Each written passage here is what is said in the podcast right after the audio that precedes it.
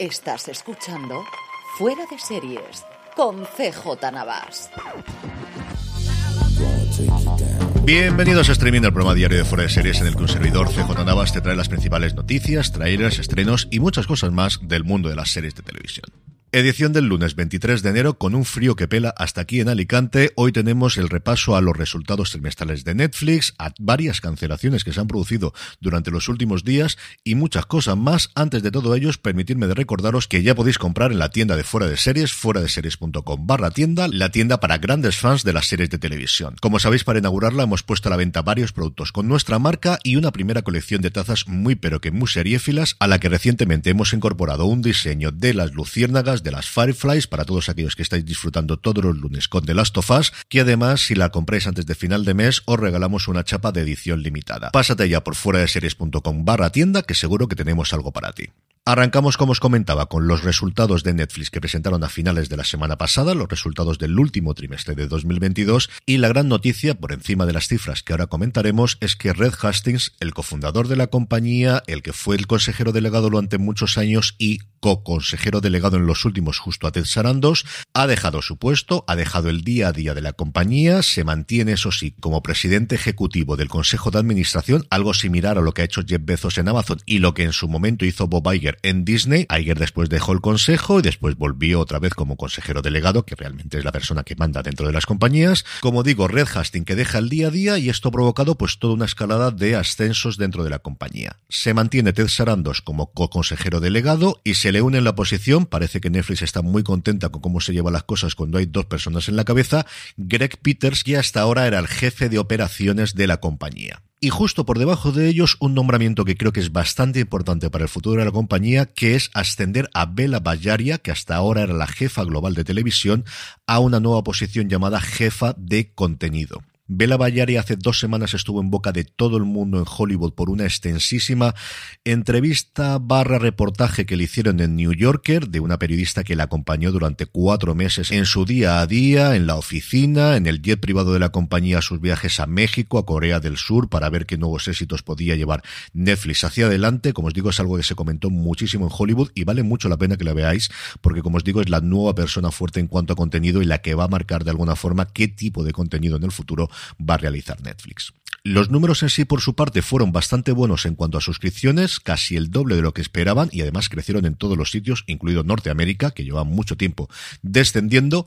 Los números no fueron tan buenos en cuanto a beneficios, aunque sigue siendo una de las pocas compañías que da beneficios trimestre tras trimestre de todas las que hacen contenido, y no tanto por el apartado de ingresos, que se mantuvo más o menos en lo esperado, sino por los gastos que se incrementaron en casi mil millones con respecto al trimestre anterior. Se esperaba que la compañía diese algún dato sobre su nueva tarifa con anuncios, no fue así, parece que sí lo harán dentro de tres meses, simplemente dijeron que estaban muy contentos con cómo había funcionado, pero sin números esto pues es un brindis al sol, y eso sí, aunque nuevamente sin datos, dijeron que la gran mayoría de la gente que se suscribía a la tarifa con anuncios eran nuevos suscriptores a la compañía, no suscripciones antiguas que decidían pagar menos para poder acceder a Netflix.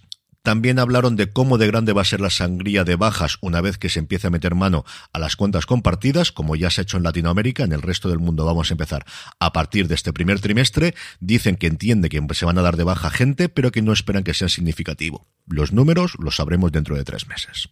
Y pasamos ya al capítulo de cancelaciones y renovaciones que tenemos bastante materia hoy. Por un lado, Outlander, que recordemos tiene todavía pendiente de estreno su séptima temporada, que se espera para verano o otoño, ha confirmado que habrá una octava, eso sí que será la última de la serie. Tanto la séptima como la octava temporada en España se podrá ver a través de Movistar Plus, que compró en su momento la producción. Lo que no sabemos es qué ocurrirá con su precuela, con el spin-off que oficialmente ya ha sido encargado por Starz y que en otras circunstancias serviría a Lionsgate Plus para poder llegar a muchísimo público, pero como ya sabéis, a la plataforma en España le quedan uno o dos meses como mucho. Por su parte, CBS ha confirmado que la decimocuarta temporada será la última de NCIS Los Ángeles. Veremos si crean una nueva franquicia para sustituir a esta de cara al año que viene. Y Apple ha decidido cancelar La Costa de los Mosquitos apenas dos semanas después de que concluyese su segunda temporada. La verdad es que es una serie de la que no se ha hablado absolutamente nada. Y mira que tenía Justin Terox volviendo otra vez a la televisión y a Melissa George, que al final tiene una carrera. A mí ya me extrañó en su momento que tuviese segunda temporada, pero ahí se va a quedar La Costa de los Mosquitos cancelada en Apple TV Plus después de dos temporadas. Y terminamos el bloque de noticias con dos noticias de industria relacionadas con el deporte. Por un lado, en España, Prime Video y Dazón han firmado un acuerdo global de distribución. Vamos a ser, por una vez, uno de los primeros países en los que os ofrezca la suscripción a Dazón directamente desde Prime Video al precio de 29,99 euros al mes. Y por otro lado, Leaf Golf, el nuevo tour de golf que debutó el año pasado con dinero saudí, fichando a jugadores por unas cifras absolutamente mareantes y cuyos torneos hasta ahora, y no sé si se mantendrá este año, se podían ver a través de YouTube, estaban como locos por encontrar alguna televisión en abierto en Estados Unidos donde poder emitirla y ha llegado a un acuerdo con la CW en la que prácticamente le han regalado el contenido. Por lo que se ha leído es que se van a encargar de absolutamente todo el tour, que es prácticamente como si alquilasen las horas, porque lo que necesitaban sí o sí es tener una televisión aunque no lo parezca a día de hoy en el 2023. En el apartado de trailers, una pequeña maravilla forma de teaser de la segunda temporada de Invencible, de Invincible, de la barbaridad de serie animada basada en el cómic de Robert Kirkman, es tremendamente divertido y nos sirve para anunciarnos que la segunda temporada llegará a finales del 2023. Si no lo habéis visto, vale mucho la pena de verdad que lo veáis. Por su parte, Netflix mostraba un adelanto de la sexta temporada de Cobra Kai, confirmando eso sí que esta será la última temporada de la serie. Y por último, Prime Video mostraba el tráiler oficial de Una historia de crímenes, su nuevo True Crime que ya tenéis disponible en la plataforma. Todos estos trailers, como siempre, al igual que las noticias que ya he comentado y lo que nos queda de programa, lo tenéis recogido y recopilado en nuestra newsletter, newsletter.fueradeseries.com, si todavía no te has suscrito, de forma gratuita para recibirla en tu buzón de correo electrónico todos los días. En cuanto a estrenos, dos del grupo MC. En el propio canal, en AMC nos llega The Lazarus Project, un thriller de acción británico protagonizado por Papa Sediu sobre una organización secreta capaz de viajar en el tiempo. Y en Canal Historia, hoy a partir de las 10 de la noche, tenemos Auschwitz en 33 objetos que retrata las historias personales que esconde el campo de concentración y exterminio Auschwitz-Birkenau a través de esos 33 objetos encontrados allí. Hoy es lunes y como todos los lunes repasamos el top 10 de Just Watch. Ya sabéis, esta plataforma y aplicación para saber dónde podemos ver una determinada película o serie que tiene alguna que otra novedad, aunque la parte de arriba se mantiene muy similar a la de la semana pasada. En el puesto número 10 se encuentra Happy Valley y en el 9 se sigue manteniendo Better Call Saul. Me sorprende muchísimo. Se ve que hay mucha gente, desde luego, que está aprovechando ahora para ver todas las temporadas en Netflix. Hablando precisamente de Netflix, en el 8 se encuentra miércoles y en el 7 Alice in Borderland. En el 6, y alegrado mucho, Abbott Elementary o Colegio Abbott, supongo que sale el efecto de los globos de oro. En el 5 se encuentra Sky Rojo y en el 4 Kaleidoscopio. En el puesto número 3 se encuentra una de mis series favoritas del año pasado, The Bear. En el 2 todavía se mantiene The White Lotus y mira que hace tiempo que terminó.